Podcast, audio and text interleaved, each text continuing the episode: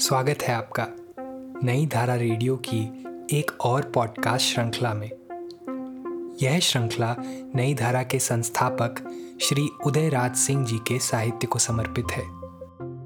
उदयराज जी के इस जन्म शती वर्ष में हम उनकी अमूल्य साहित्यिक धरोहर आप तक लेकर आ रहे हैं इस पॉडकास्ट के माध्यम से। सुनना न भूलें। आने वाले कुछ हफ्तों तक नई धारा रेडियो पर।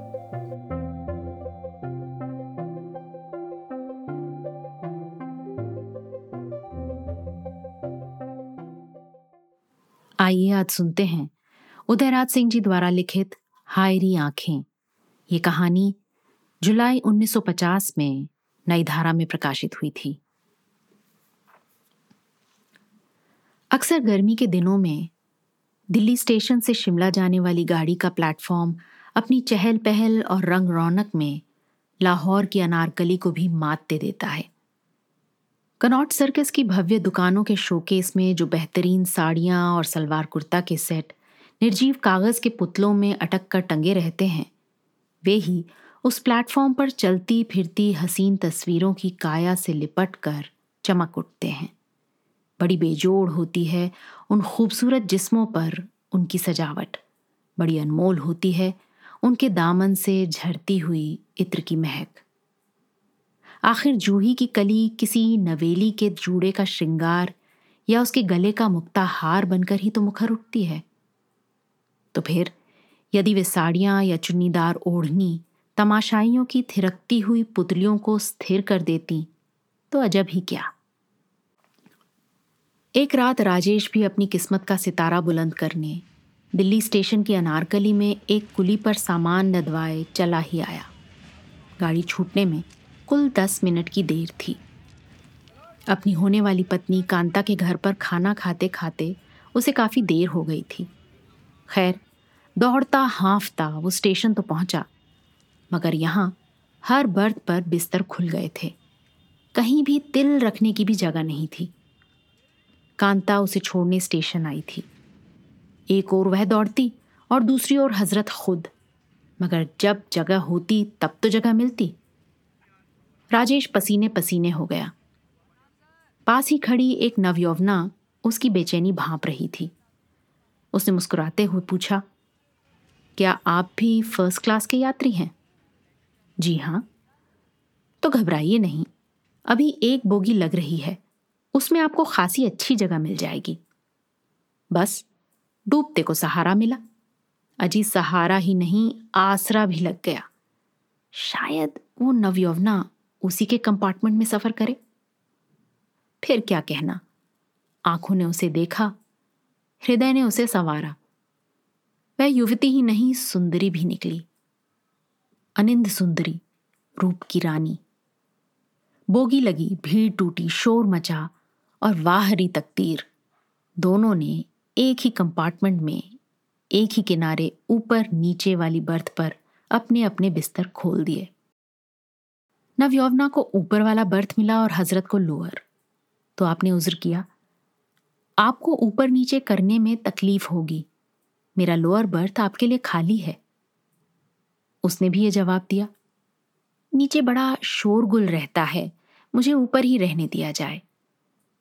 आखिर ये समझौता हुआ कि जब तक गाड़ी प्लेटफॉर्म नहीं छोड़ देती, तब तक उनके हल्के फुल्के जिस्म का भार लोअर बर्थ ही संभालेगा। बगल वाले बर्थ पर दो फौजी अफसर थे। गाड़ी छूटने लगी तो राजेश की प्रियतमा कांता ने घबरा कर कहा, देखिए, शिमला पहुँचते ही तार दे देंगे और रात में कंपार्टमेंट को ठीक से बंद कर लेंगे।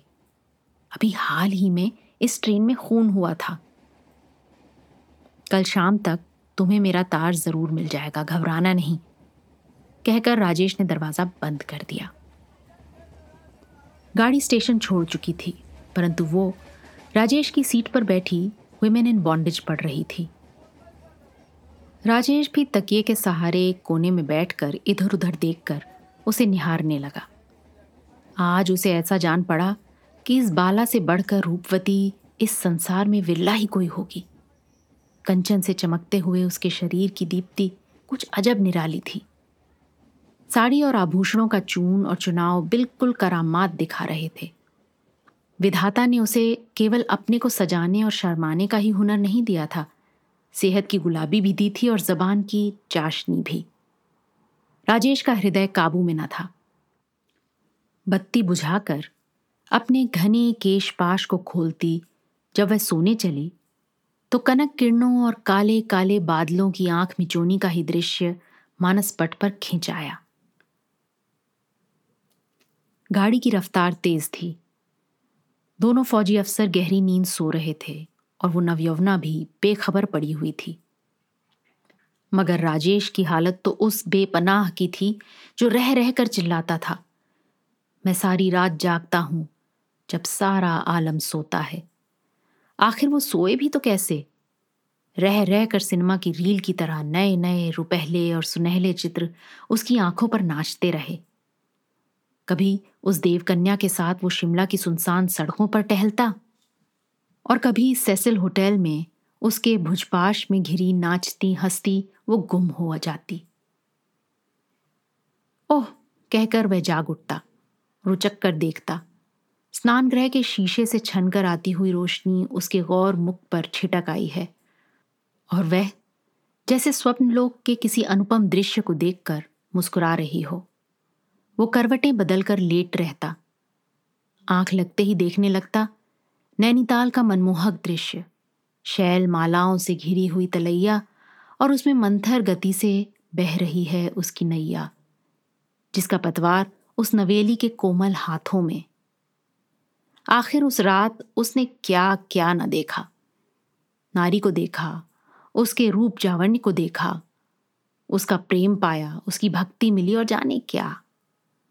वो सपनों की रात थी और साथ ही साथ उमस की भी। कालका स्टेशन पर जब कुलियों ने शोर मचाया तो उसकी आँख खुली और देखा कि वो बाला सज धज कर उसकी सीट पर एक कोने में बैठी है। वो अरे कहता झट उठ बैठा। उसकी प्याजी रंग की साड़ी से निकलती हुई मीठी खुशबू इस समय कुछ और ही मस्ती बिखेर रही थी। आम की फांक की तरह उसकी अलसाई आँखों को कजरारी रेखाओं ने सीमाबद्ध कर दिया था। होठों की लाली में लिपस्टिक की लाली घुल मिल गई थी और गालों की लाली तरुणाई की निशानी बन रही थी। फिर राजेश के मुख से बरबस बरस ही पड़ा। ऐसा न कभी रात देखा, न कभी प्रात। वो रात क्या जो प्रात की प्रतीक्षा में कट जाए? और वो प्रात क्या जो रात की तमाम अनुभूतियों को संजो कर रख न दे?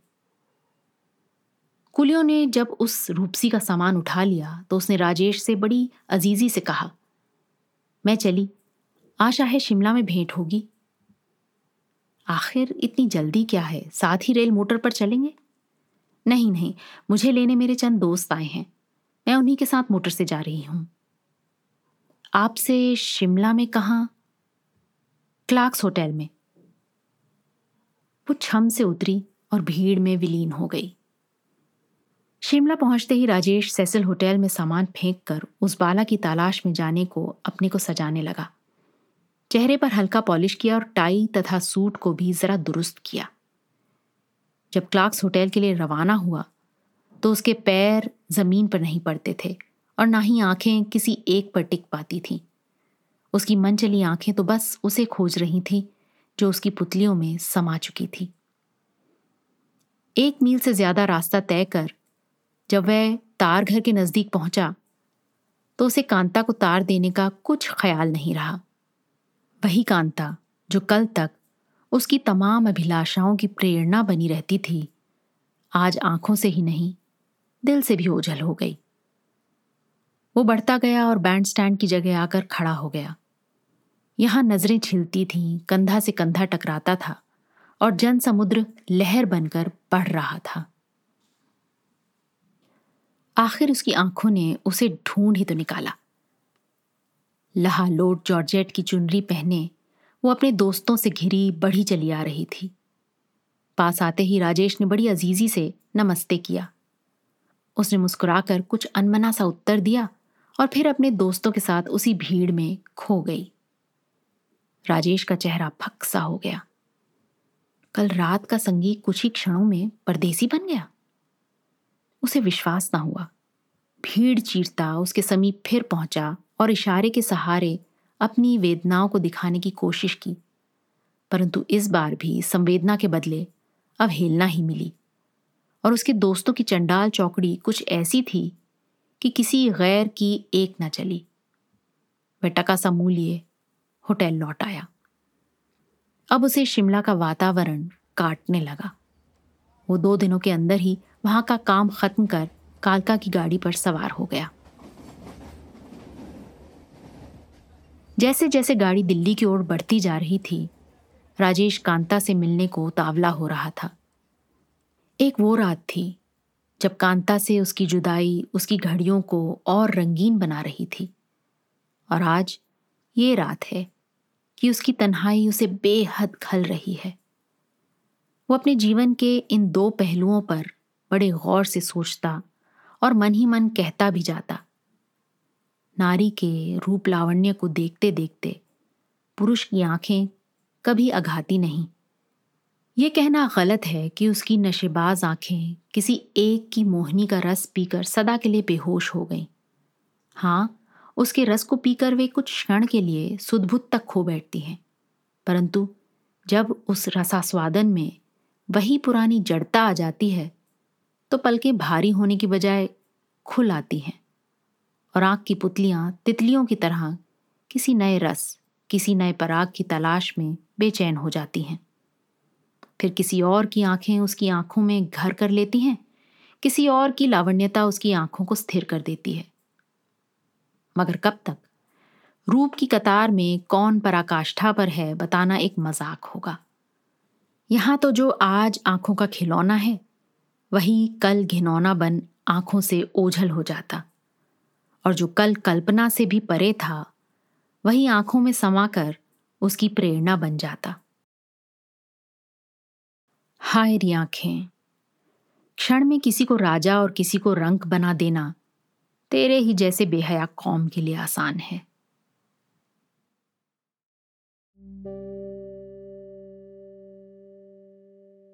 इस पॉडकास्ट को सुनने के लिए आपका धन्यवाद।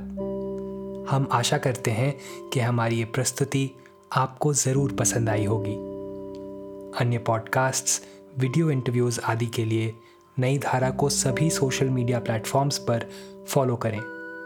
जल्द ही आपसे फिर मुलाकात होगी। धन्यवाद।